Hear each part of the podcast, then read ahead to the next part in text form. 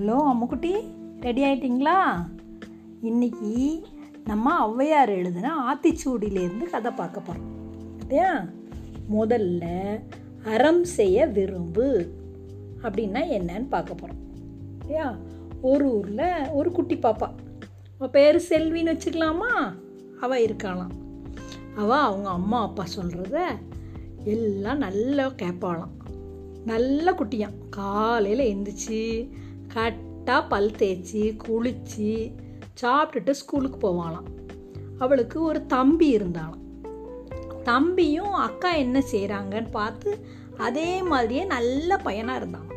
ரெண்டு பேரும் நல்லா யா என் யாருக்கு என்ன ஹெல்ப் வேணாலும் பண்ணுவாங்களாம். ஒன்று போல தான் ஸ்கூலுக்கு போவாங்களாம். யார் என்ன கேட்டாலும் நல்லா ஹெல்ப் பண்ணுவாங்களாம். அப்போது ஒரு நாள் ஸ்கூலில் வச்சு சாப்பிட்றதுக்கு எல் பெல் அடிச்சிட்டாங்க. பெல் அடிச்சாச்சுன்னா எல்லாரும் சாப்பிட போயிட்டாங்க. செல்வி மட்டும் சாப்பிடாம உட்காந்தே இருக்கா. இப்போ டீச்சர் அவகிட்ட வந்து நீ இன்னைக்கு சாப்பாடு கொண்டு வரலையா? ஏன் சாப்பிட போகல உங்கள் அம்மா சாப்பாடு கொடுத்து விடலையா? அப்படின்னு கேட்டாங்க. அப்போ அவள் செல்வி சொன்னா இல்லை டீச்சர் அம்மா சாப்பாடு கொடுத்து விட்டாங்க.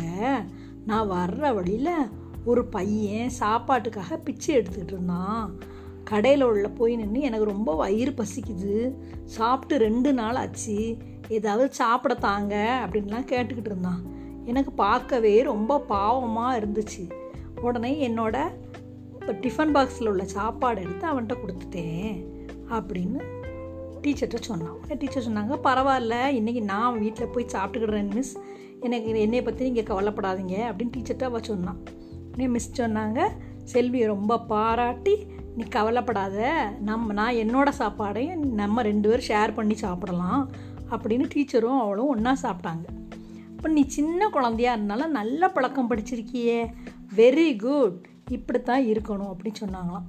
உடனே செல்வி செல்வி டீச்சர்கிட்ட நீங்கள் தானே மிஸ் ஔவையார் சொன்னால் அறம் செய்ய விரும்பு அப்படின்னு எனக்கு சொல்லி கொடுத்தீங்க. அதனால் நான் நல்லதையே எப்பவும் செய்யணும் அப்படின்னு நானும் நினைக்கிறேன் மிஸ் நீங்கள் சொல்லி கொடுத்ததுக்கு ரொம்ப நன்றி மிஸ் அப்படின்னு சொன்னாங்க.